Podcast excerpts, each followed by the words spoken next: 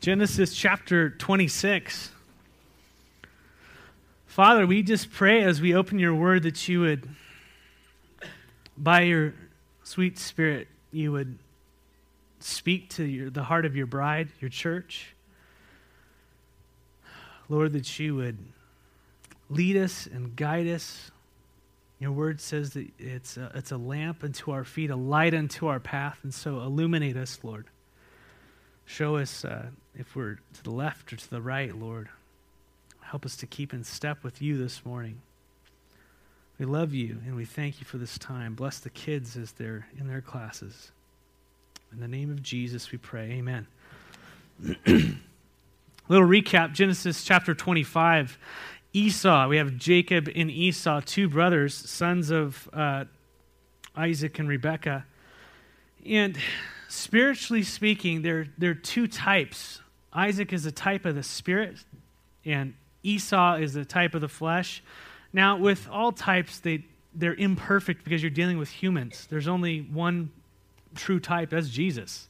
But as you look at the life of Esau, Esau was a skilled hunter. And he grew up to become a skilled hunter, while Isaac, he was more of a home guy. You know, like to make soup and things like that. Nothing wrong with making soup, everybody. You can have your own cooking channel. But what happened is Esau came in from the field and he said, "Man, I am so hungry." And his flesh, so to speak, his hunger outweighed those things that were precious and spiritual in the eyes of God. His birthright, that double portion that was to be given to him as the oldest male in the family, because when his dad died, he would be over the family, have to take care of them, making sure everything was in order, and also spiritually just kind of overseeing them. And what happened is he said, "You know, I'm so hungry, just give me some soup, brother." And so the brother says, "Well, give me your birthright and I'll give you some soup." And so Esau, being a type of the flesh, said, "I'm going to go ahead and give up what God has given you, things of the spirit. And I'm going to go ahead and grab, satisfy my earthly desires." And that's exactly what he did. He sold his birthright to Jacob, his brother, for a bowl of soup.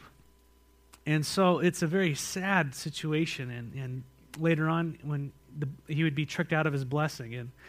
And it's just a sad life of someone who just followed after the flesh. And so go back, look at that message, and really just contemplate where your life is, where my life is. Are we a people, like in Galatians, are we people of the flesh or a people of the spirit? And we want to keep in step with the spirit. That's what the idea is there. But now we move into chapter 26, and guess what? It says there's a famine in the land, besides that previous famine in Abraham's time. And Isaac went to Abimelech, king of the Philistines, in Gerar. Now, really quickly, this is a different Abimelech. This is probably Abimelech's son. It was a dynastic name, you know, like Pharaoh or Xerxes. It was just something that was named whoever was in charge, but most likely it was his son. And so there's a famine in the land, just like his father Abraham experienced. And what does he do? He goes to the same place his father goes, down to Gerar. And it's interesting, Isaac is tempted to leave the land of promise to get his provisions, but the Lord intercedes. Verse 2, it says, "The Lord appeared to Isaac and said, 'Hey, do not go down to Egypt. Live in the land where I tell you to live. Stay in this land for a while, and I will be with you and will bless you. For to you and to your descendants I will give all these lands, and will confirm the oath I swore to your father Abraham. And I will make your descendants as numerous as the stars of the sky, and I will give them all these lands. And through your offspring, all nations on the earth will be blessed. Because Abraham obeyed me and did everything I required of him, keeping my commands, my decrees, and my instructions.'"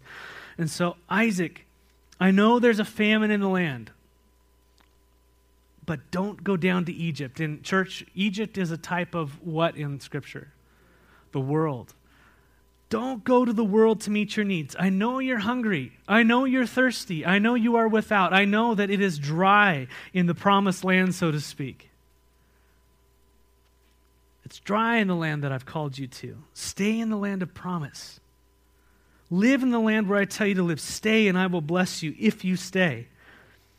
We all have famines in our life, and we've talked about this before, in our souls, but we must resist going to the world to quench it. If we do, we'll get burned. If we do, we're going to miss the blessing. And so God says to Isaac, stay in the land, Isaac. In verse 6, and so guess what? Isaac stays in Gerar. God says, stay in the land, and so Isaac stays, and he stays in Gerar. And where is Gerar? Anybody have a guess? It's on the border with Egypt. It's on the border. You can't get any closer to Egypt than Gerar. He's living in San Diego. He's on the border town, right? He's there. It was Philistine country. So God says, hey, stay in the land, Isaac. He goes, okay, I'm technically in the land. I'm staying in the land. I'm doing what you say. But he's living right on the edge of Egypt. And do you know anyone who kind of does that? No one in this room, but I'm just saying, do you know anyone who might do that from time to time? You know, if I have to stay in the land, I'm going to stay in the land, but I'm going to live as close to the world as I possibly can get. I'm going to be a borderline Christian. How far can I go? How close can I get to the world without actually stepping over that line? I'm not going to go all the way, but I'm going to live as close as I can. Anyone have that experience? Especially in a famine, when it seems dry where we are and just on the other side of the border. It is so darn green. I mean, Miracle Grow, right? It's just, oh, all my needs can be met just right there. So perfect. And look what happens to Isaac. Don't do that, Isaac. It says, when the men of that place, that border town, asked him about his wife, he said, now check this out. He said, she is my sister. The apple didn't fall too far from the tree. Because he was afraid to say, she is my wife. Now, where on the earth would he get that idea? Dear old dad did the same thing. You know, he did the same thing in the same spot with Abimelech 1, so to speak, right? He lied. And Isaac knew his dad Abraham's story. He blew it twice in the same way, right? First in Egypt with Pharaoh, and now, then again on the border in the same spot here in Gerar with Abimelech, this guy's father most likely. Why on earth would Isaac make that same mistake as his dad? And this is really what strikes me and convicts me as fathers. This is the danger of living on the border. This is the danger of living on the border. Our sons, our daughters will follow us. Our sons do what we do. My son will go where I go. And like me, sometimes you might say, hey, I can handle it. I can balance it. This won't affect me. This won't affect those around me. But what I fail to remember, what we fail to remember sometimes as fathers is that our sons, they'll go to the same place and they'll do the same things we do. If we walk in righteousness, what kind of blessing is that going to be to them? And you'll see it in Isaac's life, how he mimics his dad in faith, and he also mimics his dad in failure. We can be a tremendous blessing to our sons, to our daughters, but if we dwell in border towns like Lot, remember Lot? Pitched his tent towards Sodom, then all of a sudden he was in the gate, and then he had two daughters who decided to get weird. That wasn't an overnight trajectory. That happened as a choice in his life. Made decisions based upon the flesh, made decisions based upon what was best for my company, what was best for, me financially. And quite often, sometimes those two don't always align what the will of God is and what will meet all my needs. Jesus, if he lived that way, what would happen to him? If he lived to meet his needs, we would not be in this room today. We would not be in the Father's house forever and ever in time to come. And so, if we dwell in those border towns, there's a consequence, and being a borderline Christian. But we will not be perfect, as we'll see, right? We're not going to be perfect. God picks up the pieces of from damage done, does he not? God is the one who ultimately is our Savior. We all have Adam's sin running through us. We're all going to blow it. We're all going to make mistakes. We're not going to be perfect parents, but we do have choices in our lives, and they will have ramifications. And so we're still accountable. And I need you to pray for me, church. You know, I am not perfect in this area. I need help. I need the Lord to strengthen me. So easy to make decisions in the flesh all the time. Anyone? Pray for me as I pray for you. God, help me to live in the land, not on the border. Amen? And Abraham, he went there, and Isaac went there and used the same vocabulary, right? And verse 7 says, when the men of that place asked him about his wife, he said, "She is my sister," because he was afraid to say, "She is my wife." And he thought, "The men of this place might kill me on account of Rebekah, because she is beautiful." And when Isaac had been there a long time, enjoying the border life, Abimelech, king of the Philistines, looked down from a window and saw Isaac caressing his wife Rebekah. King James says sporting his wife Rebekah, and they weren't throwing the frisbee. Obviously, this wasn't a sister or brother hug, right? And so Abimelech summoned Isaac and said, "Hey, she is really your wife. Why did you say she is my sister?" And Isaac answered him, "Because I thought I might lose my life on account of her." What a guy. I thought I might die because of this girl. I don't want to die for her. This is the struggle for husbands, I think for guys in general, to love our wives as Christ loved the church. To die to self and to learn to love our wives as Christ loves the church. And here Isaac says, "I don't want to die for her." And ladies, young ladies especially, I think, guys want to caress, but they don't want to die. They want to have all the affections, but they don't want to die. They might not be perfect, but you need a guy with the Spirit of God in him, because Christ will be faithful to crucify that son, that daughter. One who will love you as Christ loved the church. Isaac said, "I don't want to die for her," and that is why he lied. Verse 10, Abimelech said, "What is this you have done to us? One of the men might well have slept with your wife, and you would have brought guilt upon us." And so Abimelech gave orders to all the people, "Anyone who harms this man or his wife shall be put to death." Why would he say this? Abimelech 2, 2.0, right? Why would he say this? I have a thought that probably his dad said, "Hey, you know, if there's ever this situation you get in," you know, as he's kind of giving his kingly counsel, and someone says that, you know, they're his sister, and it turns out to be your wife, don't touch him, because that God is he's going to smoke you. Don't do it. So there's probably this was either that, or he had some sexual harassment training once a year, and he was told not to touch it, that situation. Who knows what was going on back then? But don't touch her. Don't touch her whatsoever. God will destroy you. And so verse 12 says that Isaac planted crops in that land. In the same year, he reaped 100-fold because the Lord blessed him. Now, notice that when and how he receives 100-fold, you know, when does he receive this blessing? After he stopped living the lie. After his sin was exposed. After he was just filleted before God. After he confessed. And confession is just basically saying, just like he did, "Hey, you know what? God, this is what I said, and this is why I did it. And it was wrong. And here we are." It's not grabbing a priest and getting behind a counter and talking. It's talking to God and saying, "God, this is what's going on. This is the reason why I did what I did. I see my wrong.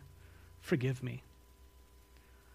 And as Christine and I were talking about that verse this week, just 1 John 1:9, he is faithful and just to cleanse us and forgive us of all unrighteousness, to restore that relationship when we call out to him.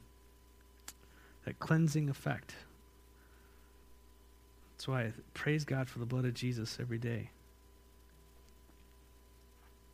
But Also notice this, that after that happened, the Lord provided for him in the land. He provided for him in the land. It was so tempting in that famine to go down into Egypt and to satisfy his needs. But God said, I want you to stay in the land. And so he stayed for a long time. And there was something that God had to work out in his character, in his life. He had to, through circumstances, get this duality out of him. That took time. Finally, it came out. It was clean, and God goes, cool. And that year, God began to take care of him in a way that he received the blessing.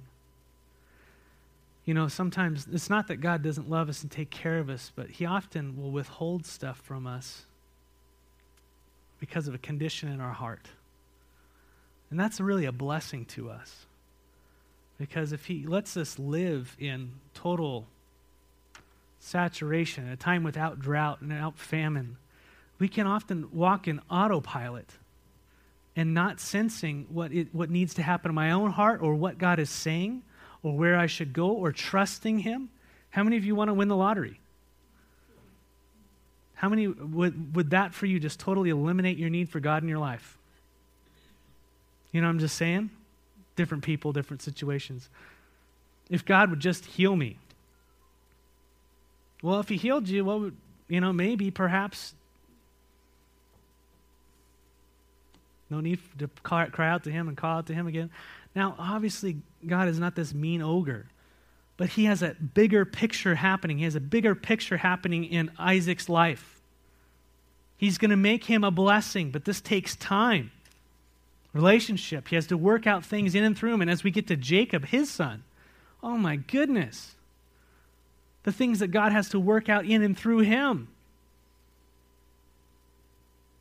Pretty amazing. But Isaac, he planted that crop in that land. And even when we blow it, even when we're living in a border town, God has a way of reaching out to us to draw us away from the deceit of the world and to draw us closer to him and to his rich love and provision for us. It's his kindness that leads us to repentance. God is blessing Isaac with 100-fold crop in a time of famine. That's pretty cool. In verse 13, the man became rich, and his wealth continued to grow until he became very wealthy, exceedingly wealthy. And he had so many flocks and herds and servants that the Philistines, they envied him. God's blessing upon his life was so rich that those who were godless looked at him and said, why do you have all that and I don't? They envied him. They hated it. They hated that fact.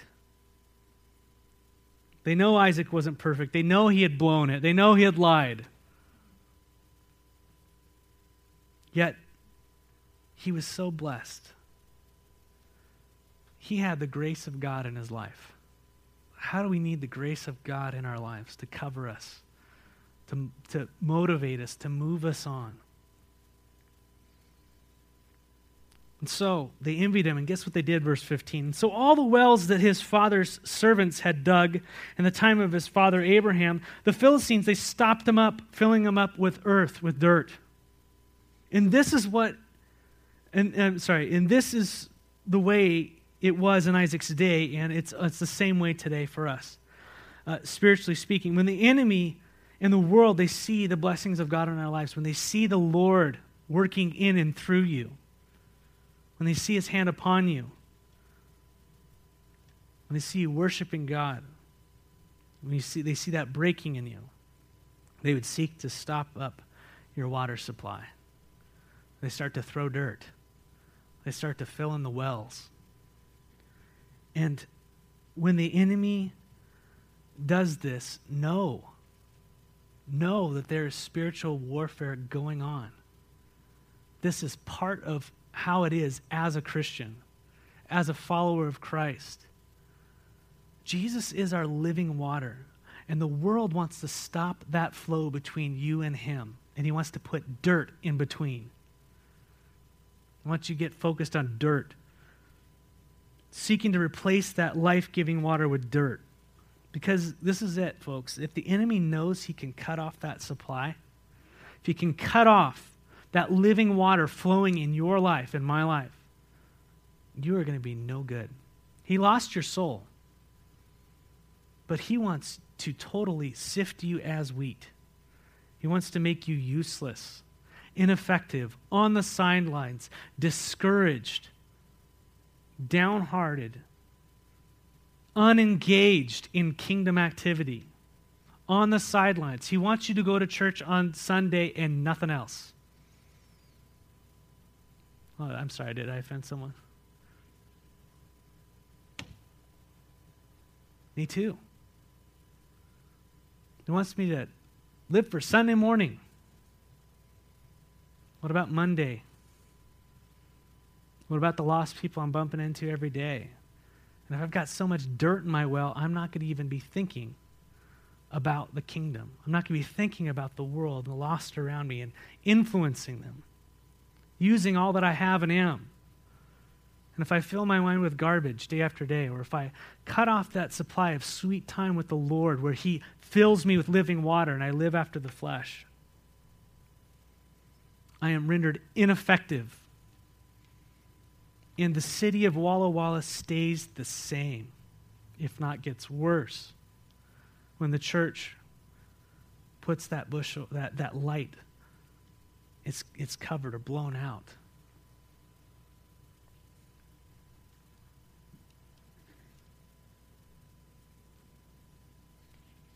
Has your well been filled in with dirt?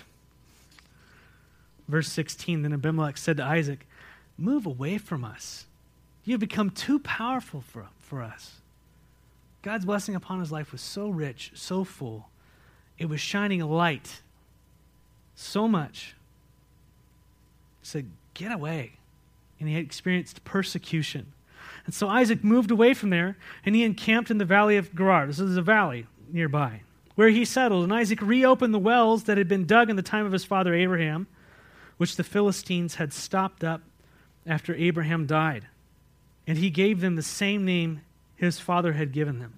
I like what David Guzik said about this. He said, using this as a spiritual illustration, we might say that the wells of peace, of power, of grace, of wisdom, of transformation are all available for the believer today as they were for previous generations. And the question is whether a present generation will have the faith, the work, and the commitment to dig those wells out again. You know, there are wells available to us, the well, and it's like we can't live on someone else's water. We have to dig. We have to dig. You have to dig. And spend time with the Lord. Put the water of the Word in your life. You have to do it. I can feed you the milk of the Word on Sunday morning. You will starve the rest of the week. We're here for a half hour, maybe a half hour, 40 minutes in the Word at the most. How much dirt is being shoved at you the rest of the week?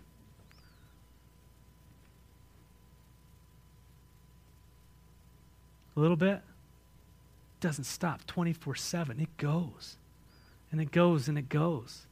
And the cool thing is there's the graphics and there's like shiny moving stuff all over the place. And, you know, and it pulls you away and it's just like incense and you're like, oh, let's go. It's so shiny and pretty, isn't it? And it's fun. And nothing wrong with a lot of that, but does it supplant, does it replace your time with the Lord? Just seeking him, finding him, digging for him like silver or gold. Is your well dry? Isaac's servants, they dug in the valley and discovered a well of fresh water there. That term fresh water means living water. This is verse 20. It says, but the herders of Gerar, they quarreled with those of Isaac and said, the water is ours. And so he named that well Esek, which means contention, the well of contention, because they disputed with him. And then they dug another well, but they quarreled over that one also, and so he named it Sitna, or opposition, contention, opposition. He moved on from there and dug another well, and no one quarreled with him over it, and he named it Rehoboth, meaning roominess. I've got some space. Saying, now the Lord has given us room and we will flourish in our land. The name of these three wills, they really describe the battle that we engage in to have a continual flow of relationship with the Lord and effectiveness in life. I don't know about you, a lot of contention and opposition and not much roominess. Anyone? Contention and opposition, trying to dig those wells, trying to maintain that relationship, that sweet relationship with the Lord. Isaac is fighting for his survival. In his day, no water means no life. Spiritually, no water, no life. Anybody? No water, no life. When's the last time you drank? Jesus uses these examples, and obviously they're not exactly parallel, but they're pictures for us to grab onto. We need to continually be drinking, continually be feasting. Just as Isaac is warring for water, so we must be vigilant. The enemy is going to be filling in our wells, the well of the water of the word. He wants it dried up in our lives. And we'll experience contention and opposition all the time. But like Isaac, we must keep on digging. Keep on digging, church. Keep on digging into the word. Keep on digging into the things of the Spirit. Like Isaac, we will one day experience roominess. We will experience that rest for a while against the onslaught of the enemy. Resist the devil and he will flee from you. There was a time when Jesus was hammered and hammered and hammered, and finally he departed. The enemy departed. You had to fight him with the word. Keep on digging. The Lord is my shepherd. You know, he leads me to still waters. He makes me lie down in green pastures. He restores my soul. He prepares a table for me in the presence of my enemies.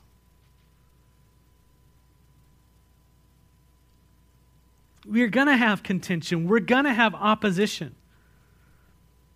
But God will provide the wide open pastures for us because he is our shepherd. We stay with our eyes focused on the shepherd. He will lead us to the green pastures. He will lead us to the still waters. He will restore our souls. He'll prepare the table for us in the valley of the shadow of death, where we will be feasting and the war is going on around us.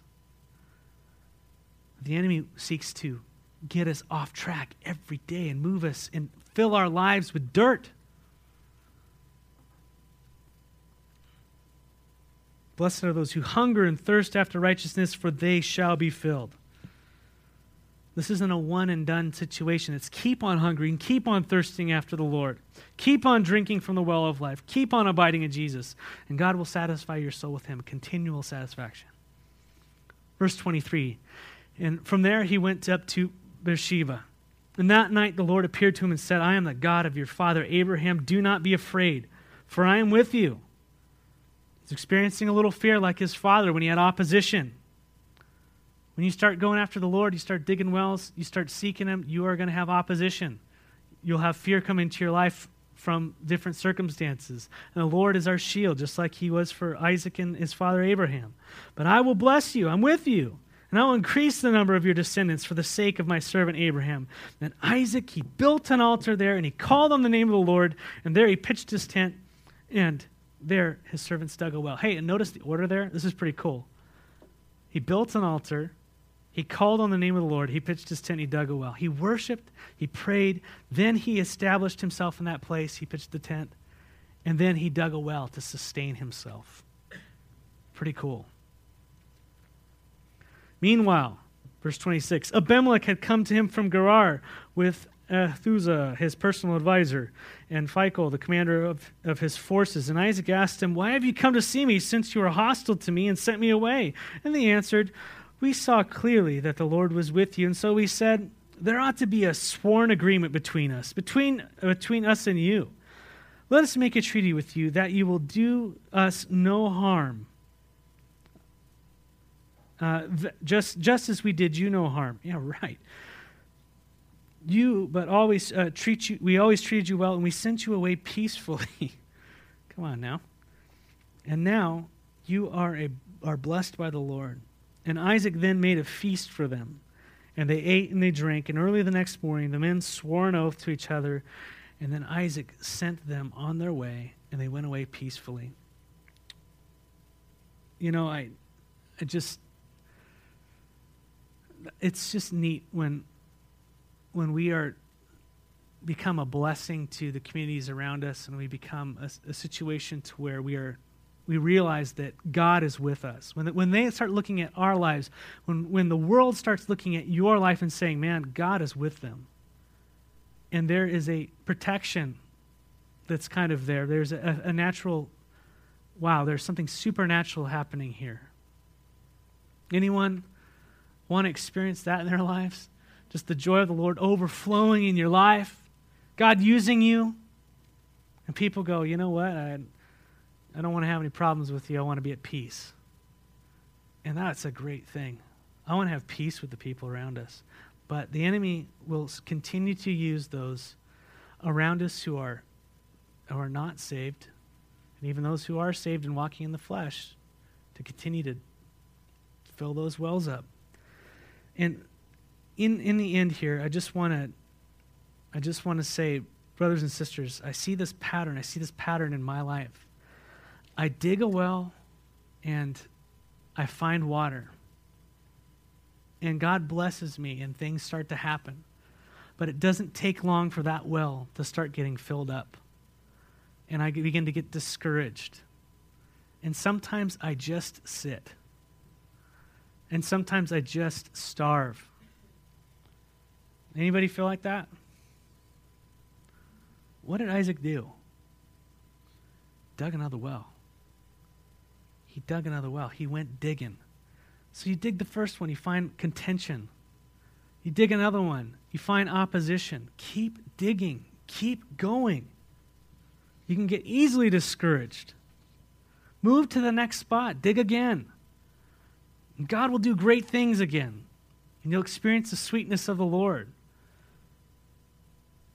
Things will become difficult again, and you'll have this up and down situation in your life with the Lord. Anyone have that?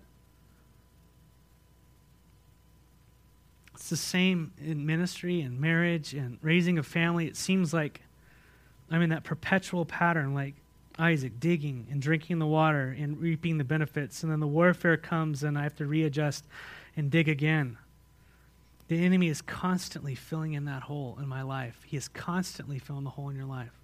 If you are not digging, he's probably not, he could care less about you. If you are becoming a blessing and an impact, you got a target on you. The enemy desires for each of us to quit digging, to give up, and to go away. Satan knows how to do this. He's really good at it. But brothers and sisters, while we do experience those first two wells of opposition, of contention a lot, there is the hope of the third well, the roominess.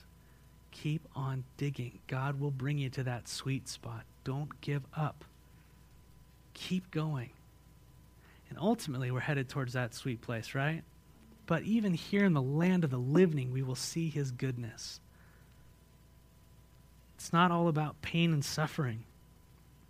Keep digging in your family, in your relationships, in your ministry to the Lord, in your work. Keep digging. Don't grow weary. And it said in verse 32, that day Isaac's servants came and told him about the well they had dug. And they said, we found water. And he called it Sheba.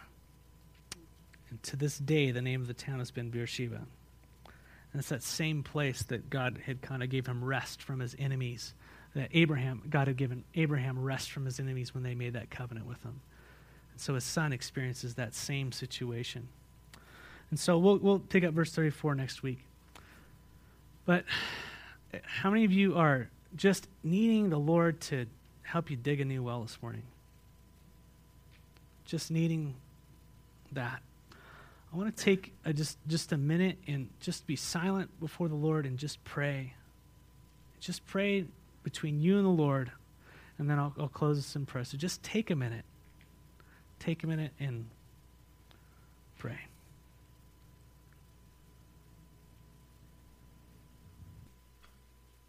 Ask the Lord to be with you, even if it's just one verse, whatever it is, just dig. There's so many resources at your disposal this week. There's so many great Christian teachers out there that are at your fingertips. You know, I'm not able to remember certain verses, you know, and I'm just able to Google the verse right there. Boom. You know, they're there, but the other stuff's there too. Let the Lord take out the dirt and let the water flow in our lives this week, amen? And as we spend time with him, the rest of the world will eventually see the blessing of it. If we try to go be a Christian without drinking the water, no power, no good. We want it to go beyond us. Spend time with the Lord this week. Read his word. Worship him. Build that altar. Set your tent in a place where you're just like, Lord, I'm yours.